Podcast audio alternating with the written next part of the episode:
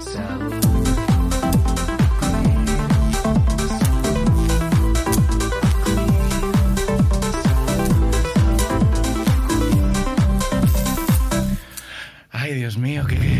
Contento estoy de, que- de tenerte aquí, Carlota. ¿Cómo estás? Muy bien, encantada de estar aquí.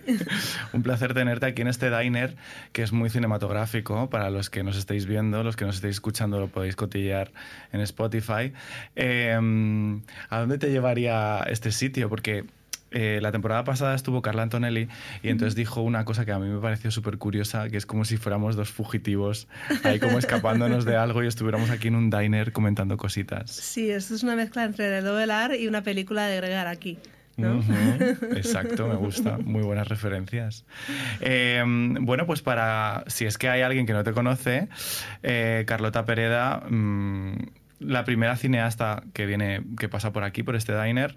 Eh, tú eres directora, eres guionista, ganaste el Goya en 2019 con, con Cerdita, que además luego se convirtió en película y tuvo mucho éxito. Y perteneces a. Es que esta- esto lo odio, tía. En plan, a una generación eh, de mujeres que está un poco cambiando la industria en España. ¿Tú, cómo, ¿Tú te sientes parte de una generación de mujeres que está cambiando la industria? No sé si estamos cambiando la industria, lo que sí estamos es intentando contar nuestras historias y si es verdad que somos una generación que tenemos en común que es- estamos empezando estos un poco a la vez en el cine, no en, la profesión, y que sí hay una sensación de solidaridad entre, entre nosotras, ¿no? de, de no competencia y de, y de acompañarnos en el camino.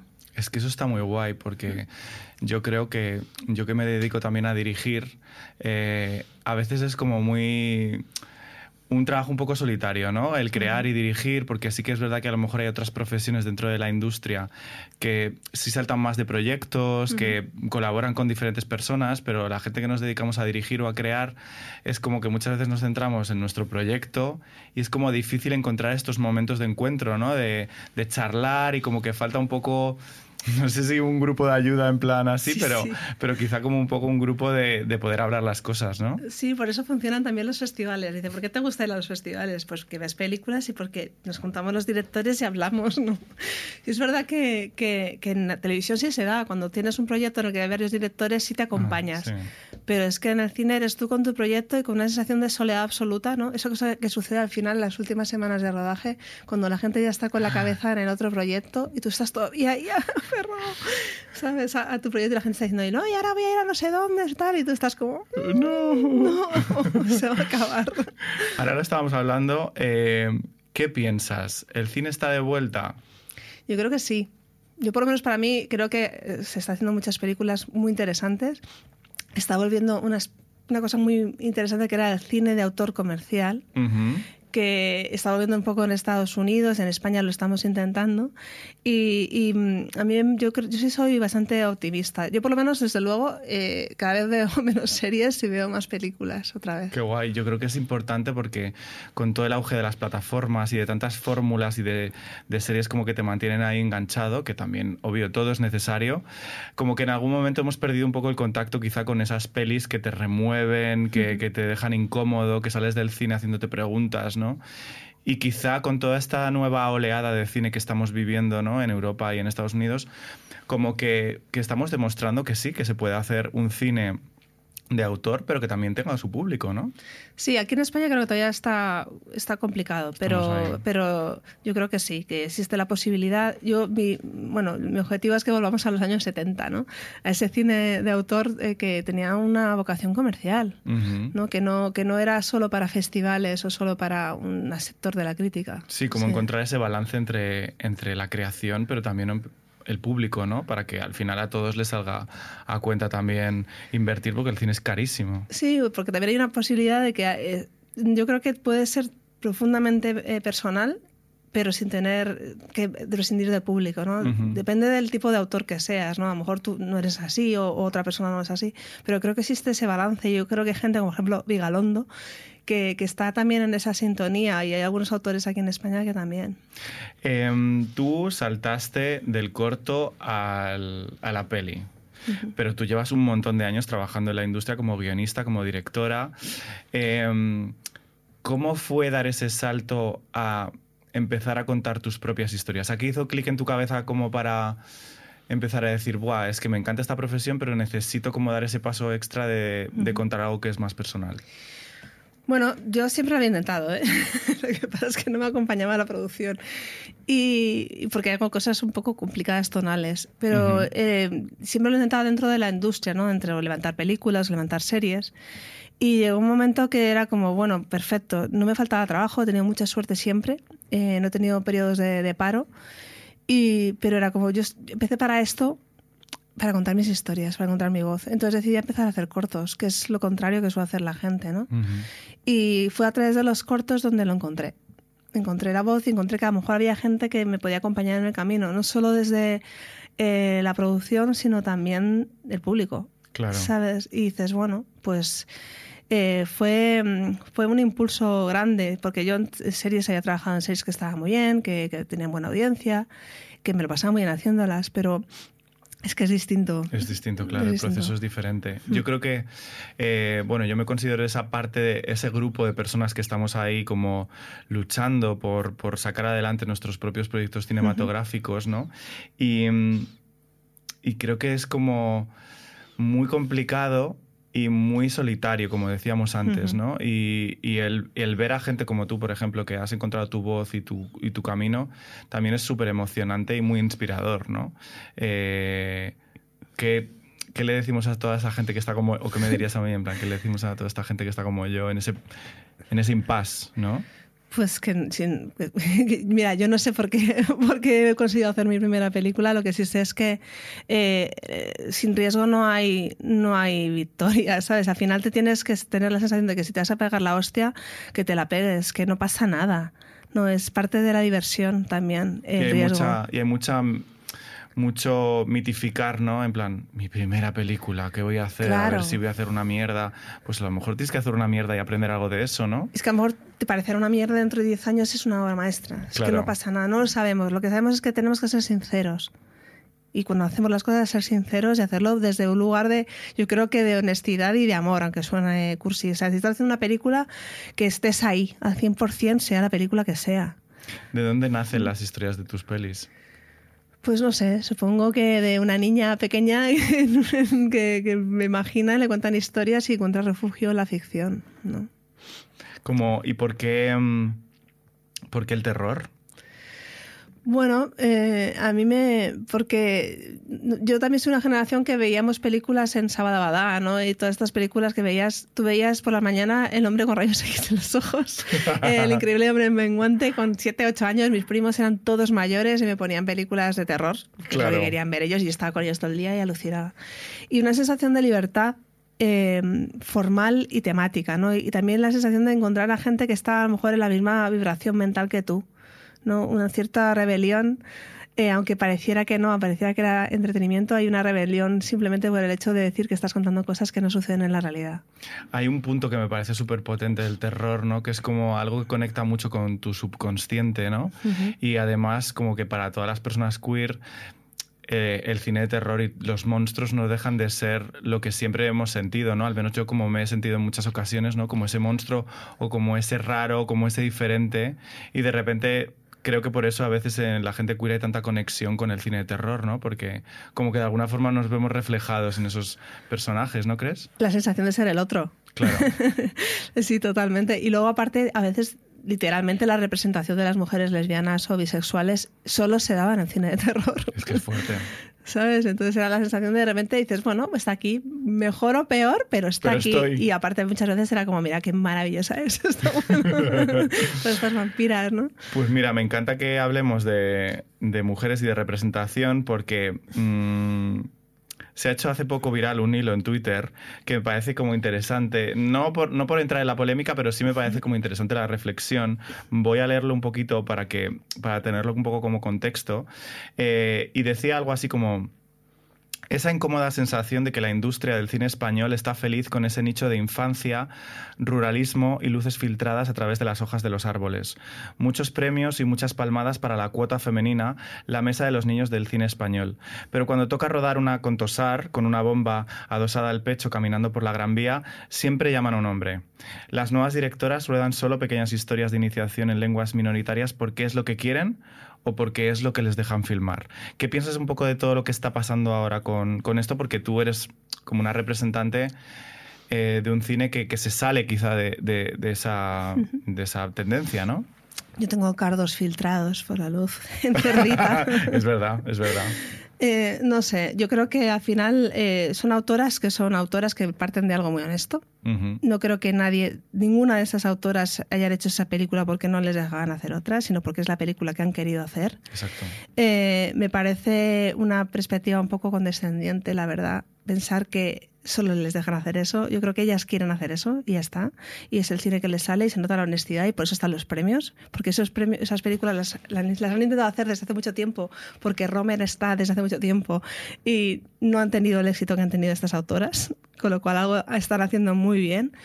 Eh, es verdad que no hay cine de género, o no, no, se están dando películas de thrillers o no se suelen apoyar a las mujeres en los thrillers por una cuestión de industria, que eso habrá que preguntar a los productores. Exacto. Pero creo que estas autoras es una suerte que tenemos de estar viviendo una explosión de, de, de artistas que están, que están explorando su, su, su, estética, su estética, de sí. manera y libre. Sus historias. Ya está. Yo creo que, eh, y también está pasando como en el mundo de la comedia, en el mundo del cine, es como que las mujeres realmente estáis como representando esa nueva ola de cosas frescas que cuando las ves eh, dices, Dios mío, por favor, gracias, ya era hora de nuevas visiones, de nuevas historias, de nuevas perspectivas, incluso, eh, pues eso, en, todas las pelis, ¿no? Y de, y de, hecho aquí también tengo cosas que, que, han, que han comentado Paula Ortiz, por ejemplo, eh, sí que es verdad que comentaba que a ella le cuesta a veces encontrar financiación para sus proyectos y que quizá a lo mejor le es más fácil si tuviera que levantar una película alrededor de la maternidad, por ejemplo, eh, o Arancha Echevarría ha dicho que, que es difícil a veces que cuenten con mujeres para hacer películas que se salgan de los que ella define como los cuatro temas que se consideran o se suelen considerar femeninos como la regla, la maternidad o la amistad. Pero quizá ahí es lo que decías tú, ¿no? Hay que hablar con los productores, ¿no? Sí, o sea, eso es verdad, que, que es, difícil, ¿no? Tú vas con una cosa que es un poco eh, complicada dentro del género porque sea mezcla de géneros o porque estés contando un tema que se salga un poco de lo común, es complicado levantar una película de género en general. En general. Eso lo sabes tú bien. Sí porque dicen que es nicho. Entonces, como es nicho, es complicado levantarlo. Si encima eres mujer, pues es un poco más complicado. Pero a mí lo que sí me gustaría dejar claro es que eso no desmerece que haya unas una autoras que es que están contando su visión del mundo y ya está. ¿Sabes? No es porque no nos dejen hacer nada más que eso, porque no. Eh, yo en la última película trato temas que tienen que ver con las relaciones maternofiliares, pero también es un drama sobrenatural, sobrenatural la ermita, ¿no? Y tiene más fuerza a lo mejor lo que tiene de construcción de mundo que, que lo otro. Sí. Entonces, eh, es, me parece un poco mmm, condescendiente pensar que no, es que es por esto, ¿sabes? No, es por esto, por esto, por esto, por esto, pero también hay autoras detrás que están contando lo que quieren. Sí. Y ya está. Y yo creo que lo interesante cuando pasan este tipo de cosas es, uno, que obviamente si hay este revuelo es que están pasando cosas que están haciendo que los cimientos, digamos, de la industria se muevan. Y por otro lado, eh, qué curioso que pase siempre cuando son mujeres y yeah. nunca cuando son hombres, ¿no? Como nunca cuando son hombres suele pasar este tipo de conversaciones o este tipo de hilos, ¿no? En Twitter, yeah. pues nadie se pregunta por qué vamos a volver la a ver la misma historia que llevamos viendo 3.000 años eh, de los mismos problemas de los mismos hombres, ¿no? Hombre, este cine, tipo de cine también existe entre los hombres en España a día de hoy. Obvio. Y además eh, llevamos muchísimos años viendo historias de hombres de ciudad que quieren ser director de cine. O sea, ¿cuántas películas, por favor, de mi vida? Y nadie ha puesto un hilo de Twitter sobre eso. Y ya no puedo más. o sea, no puedo más. Bien. De hecho, otro dato que, que incluyo, que me parece súper interesante, eh, es que mmm, las películas dirigidas por mujeres reciben la mitad de financiación que las dirigidas por hombres. Sí, eso es así. O sea, yo en mi primera película, en mi segunda película también, pero en mi primera película eh, nos decían que era demasiado cara para ser para una mujer. Y dices, a ver, yo una primera película, ¿no? Y dices, esta película necesita este presupuesto, necesitaría más, pero necesita este presupuesto. Pero es que además yo tengo 20 años de profesión a la espalda y teníamos un Goya. Y dices, es que hay datos, que no voy a dar datos concretos, pero hay sí. datos de eh, actores, directores primerizos con sin el doble corto, o el triple, sin, sin corto, con el un triple o cuatro veces más. Entonces, bueno, pues son cosas que pasan y ya está. Eh, yo, a mí me molesta estar hablando del tema porque es como que te estás quejando, pero es que son datos que son así. Y es que son así. Y a día de hoy eso sucede. Y sucede que tú vas con una película y al final siempre te rebajan los presupuestos. Claro. Yo creo que hay una parte que pasa también con todo el tema queer, ¿no? Que hay un punto de que un activismo forzado, ¿no? Un activismo que no te apetece hacer, que no quieres hacer, porque tú quieres vivir tu vida, hacer tus películas o dirigir tus, tus historias pero como que al final de alguna forma yo creo que en parte es lo como la historia que nos ha tocado vivir en la que pues tenemos que también, o por lo menos en mi caso creo que es importante como pronunciarse, ¿no? Para que las cosas sigan cambiando y seguir a tu bola. Tú sigues haciendo tus historias, y, pero sigues hablando. Sí, por ejemplo, Julia Dacorno que dice que... me encanta la eh, ¿Cómo se llama esta? Eh, no me acuerdo. Eh, bueno, la directora de, de, Censor, que me acuerdo ahora, perdóname, Prado pues ellas no quieren estar en, mesas en las que se hable de cine de mujer o que haya solo mujeres dices, bueno, yo lo puedo entender porque tú quieres hablar como artista, pero te viene una cosa de que tú tienes que abrir una puerta y te toca mantenerla abierta. Que tú hayas pasado no quiere decir que no te toque ahí aguantar un poquito hasta que pasen los demás. Exacto. ¿Sabes? Entonces, como esta, esta etiqueta de, de cine de mujeres, ¿no? tiene como ese doble rasero, ¿no? Que es un poco también como lo que veíamos con el hilo de Twitter, que tiene por un lado algo súper positivo, como que está haciendo que abra mucho camino a, a, la gente, sin olvidarnos de que no hay como un cine de mujeres, ¿no? Que es una cosa un poco ridícula y absurda. No, es como decir que hay un cine de hombres. Es que es absurdo, ¿no? No, no es verdad. Pero ¿qué pasa? Que, pues, no sé, pues que al final hay muchas veces pues que, que por una forma de, intentar en, festivales en los que no había cabida, porque no sé, ni siquiera se se podía pensar que hubiera eh, películas dirigidas como, por mujeres en secciones oficiales, pues empezó con esta historia de la sección del cine de mujer, no sé qué, esas cosas, ¿no? Como para, bueno, les abrimos un huequito, pero les dejamos en un lado. Pero dejamos en un lado. Entonces, bueno, estas cosas al final se están quitando, ¿no? Pero al final es eso, es poco a poco, es la lucha que toca hacer, poco a poco, como lo mismo con el activismo queer, como dices tú. Hay pocas mujeres que hagan, que hagan terror o hagan ciencia ficción, eh, que dirijan. Eh, ¿Por qué crees que es esto? Bueno, en España eh, es por también por una parte por falta de referentes, por falta de también de confianza de los productores y también por cómo se financian las películas. Porque las películas eh, se financian en base a las eh, eh, las televisiones, las ayudas locales y no se suele apostar por películas de género. Entonces, si tienes una película que a lo mejor tiene un espíritu más abierto, como es La Ermita, ¿no? pues entonces ahí pueden entrar eh, películas de em, este tipo de ayudas. O, por ejemplo, Cerdita, que veníamos de un corto ganador de un Goya y que hablábamos también del tema del bullying. Pero si tú, por ejemplo, vas con un body horror, es muy complicado que vaya a entrar eh, una cadena. Claro. ¿Sabes? Entonces, eso es una cosa que hace que sea más, más difícil. Eh, entonces, una parte es, es, eso, que es que es muy complicado levantar una película de género. siendo mujeres, infinitamente más, porque encima tienes que tener a la productora que confíe en ti para hacer esto, sabiendo que va a ser difícil levantarlo. Si encima eres novel, pues mucho más. Pero es que además luego está la historia de que a lo mejor tú quieres hacer una primera peli, ¿no? Y dices, tengo una bala para empezar mi carrera. ¿Cómo la mm. gasto? ¿No? Que eso es una cosa que yo intenté no pensar. Porque dices, no quiero pensarlo, quiero hacer la película que me sale del alma. Pero ah, yo entiendo que es un pensamiento que pasará por delante de muchas. De muchas. Sí. ¿Cuál es tu película de terror favorita? Pues es que yo odio las listas. las odio profundamente. no, pues es que, no sé, tendría muchísimas. Tendría La Matanza de Texas, tendría eh, La Cosa. La Cosa es una de mis pelis favoritas también. Sí, no sé, tendría... Mm, tendría también eh, La Noche de los Muertos Vivientes, Tiburón, eh, qué sé... Hay muchísimas películas. ¿Quién puede matar a un niño? Me encanta esa película también, increíble. Eh, no sé. O sea, como hay mucho, hay mucha inspiración en el mundo del terror y creo que eh, también para la representación queer, ¿no? Que está como Ahora sí que cada vez hay más personajes queer dentro de las películas, pero, pero como que dentro del género de terror siempre ha sido como mucho más habitual eh, la presencia de personajes queer, ¿no? Em, de hecho, por ejemplo, en Cerdita, que me parece que es muy interesante, porque aunque si no, me, si no me equivoco, yo creo recordar que no hay representación queer como tal, sí que es verdad que la, que la historia tiene una visión bastante queer, ¿no? Porque Bueno, te dejo que lo expliques tú. ¿Cómo, cómo, cómo, cómo nace un poco esta historia de Cerdita? Bueno, la historia de Cerdita nace de, pues yo tuve una infancia eh, en el armario, entonces, pero sí viví mucho bullying. Y yo quería hacer algo que tuviera que ver con, con- con el bullying en la adolescencia, ¿no? porque era una cosa que me aterrorizaba. Y por otra parte quería hacer una historia que tuviera que ver con el, con el terror en la luz del día. Y fuera al estar en la piscina un día, en la misma piscina donde luego rodé el corto y la película, que vi a una adolescente que estaba ahí ella sola a la hora en la que no había nadie. Y dije, ¿y por qué es? Y me di cuenta que es que no quería que, igual podía ser que no quisiera que nadie la mirara.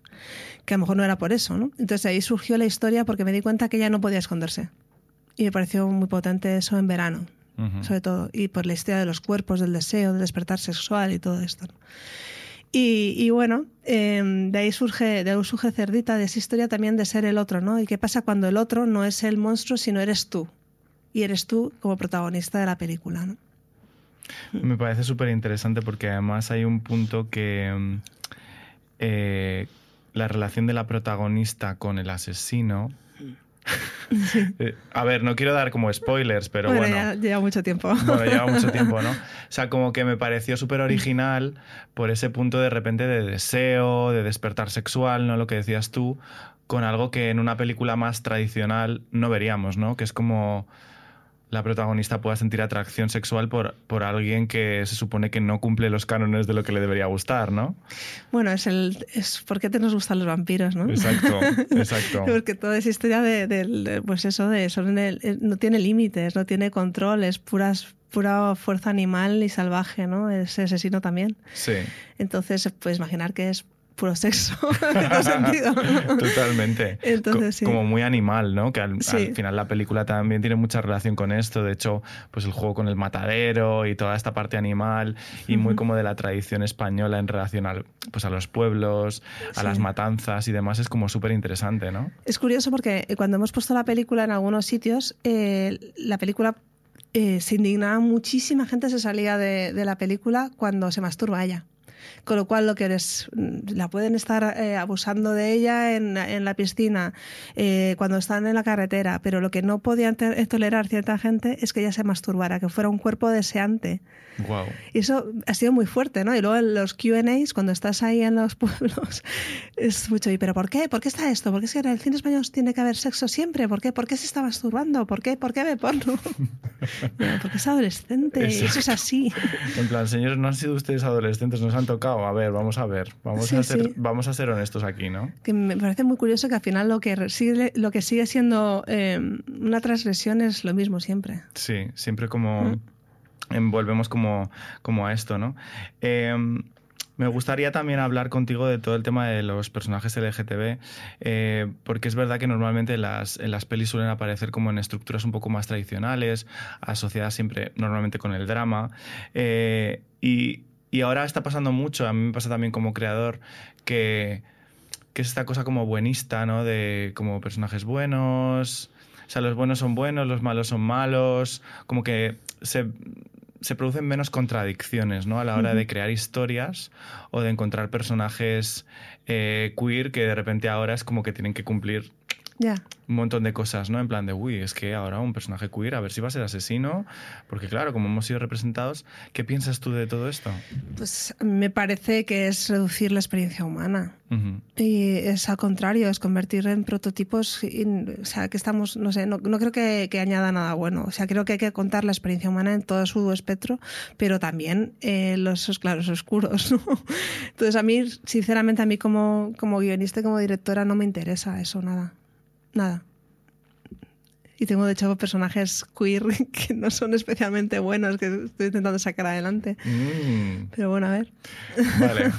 Eh, es verdad que, que- que sí, que ahora como que quizá la gente está como muchas veces viendo pelis buscando como un poco reafirmarse en, en sus valores, ¿no? Y como eh, lo que un poco lo que hablábamos antes, ¿no? De que parece que tienes que salir de, de ver una peli y quedarte como tranquilo. En plan, ah, pues está bien, todo bien. ¿No? Y como que falta quizá un poco esa incomodidad eh, que la proponen pues, pues muchas veces los personajes cuando están en contradicciones, ¿no? Claro, al final es eso, que las películas pues, que te emocionan de alguna manera y te conmuevan. Si vas a sentirte validado en tu visión de la vida, qué aburrimiento, ¿no? Es como que no queremos ofender, no queremos dañar. Lo que yo, al contrario, lo que quiero es que la gente se, se lo pase bien, se lo pase mal y que, y que se emocione, ¿no? Incluso dentro del, main, del mainstream también eso, ¿no?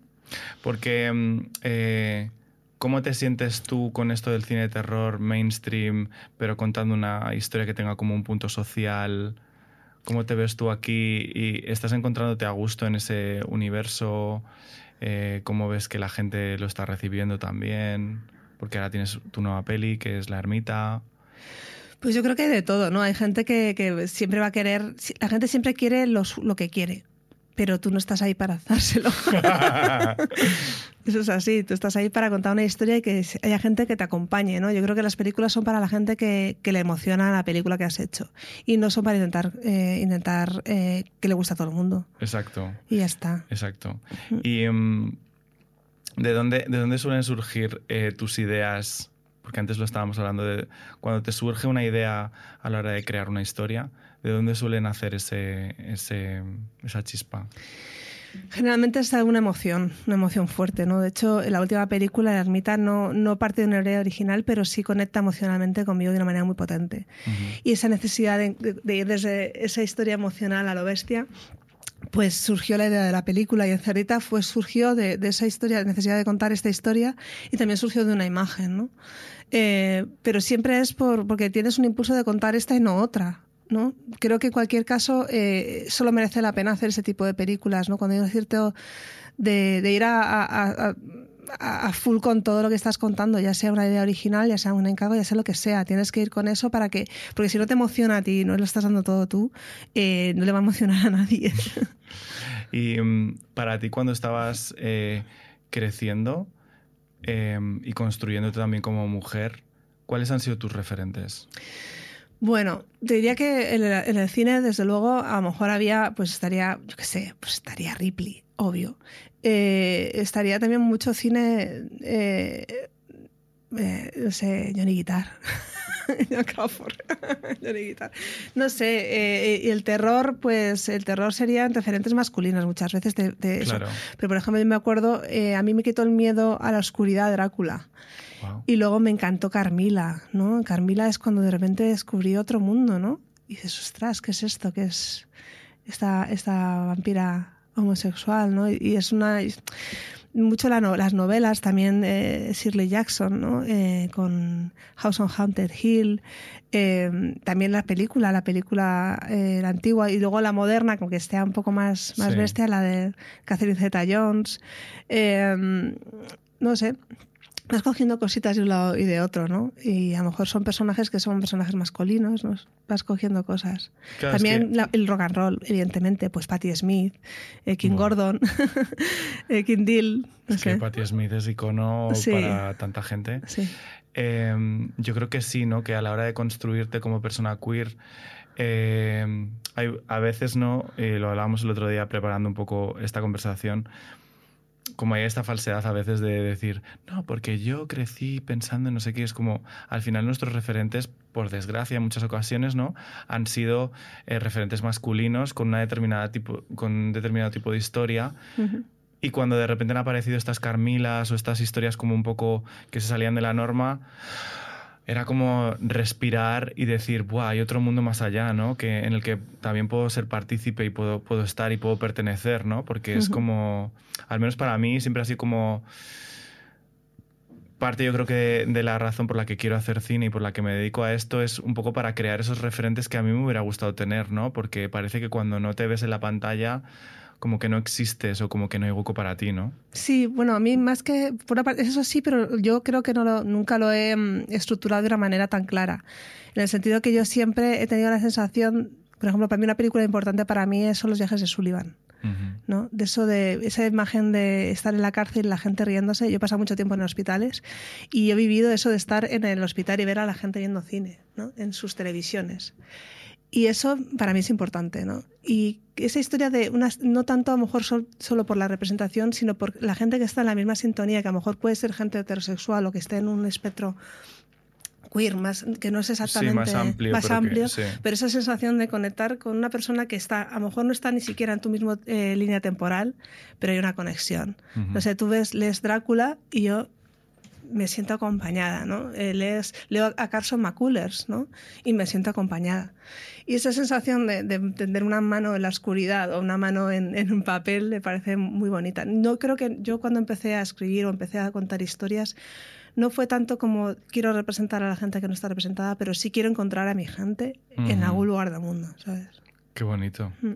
Eh, de hecho, el otro día eh, que estuve en una exposición de, de arte, em, me gustó esta sensación de decir, joder, qué importante es el arte porque lo que dices tú nos hace sentir acompañados y nos hace sentir que hay tantas miradas posibles, ¿no? Quizá con las películas, pues eso, hay muchos creadores, muchos directores y directoras.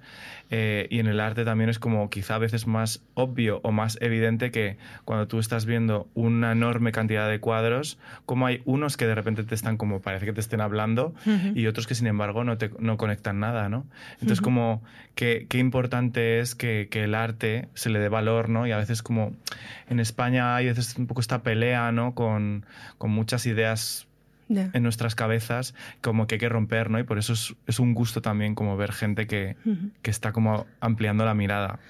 Creo que es una cosa muy importante que te aprende a vivir y a entender tus experiencias vitales. Yo, por ejemplo, me acuerdo cuando vi por primera vez El Rey Lear. O sea, a mí me destrozó. Y, estamos hablando de Shakespeare, que tiene siempre esa historia que es como la barrera de, bueno, el teatro más clásico. A mí me destrozó. Y de repente te das cuenta que es, hostia, es que cuando tiene algo tiene fuerza, es muy importante para la humanidad y para entender la humanidad. ¿no? Entonces, no sé, yo creo que es una cosa que es una no solo es educación sentimental, es, eh, es necesario para convivir.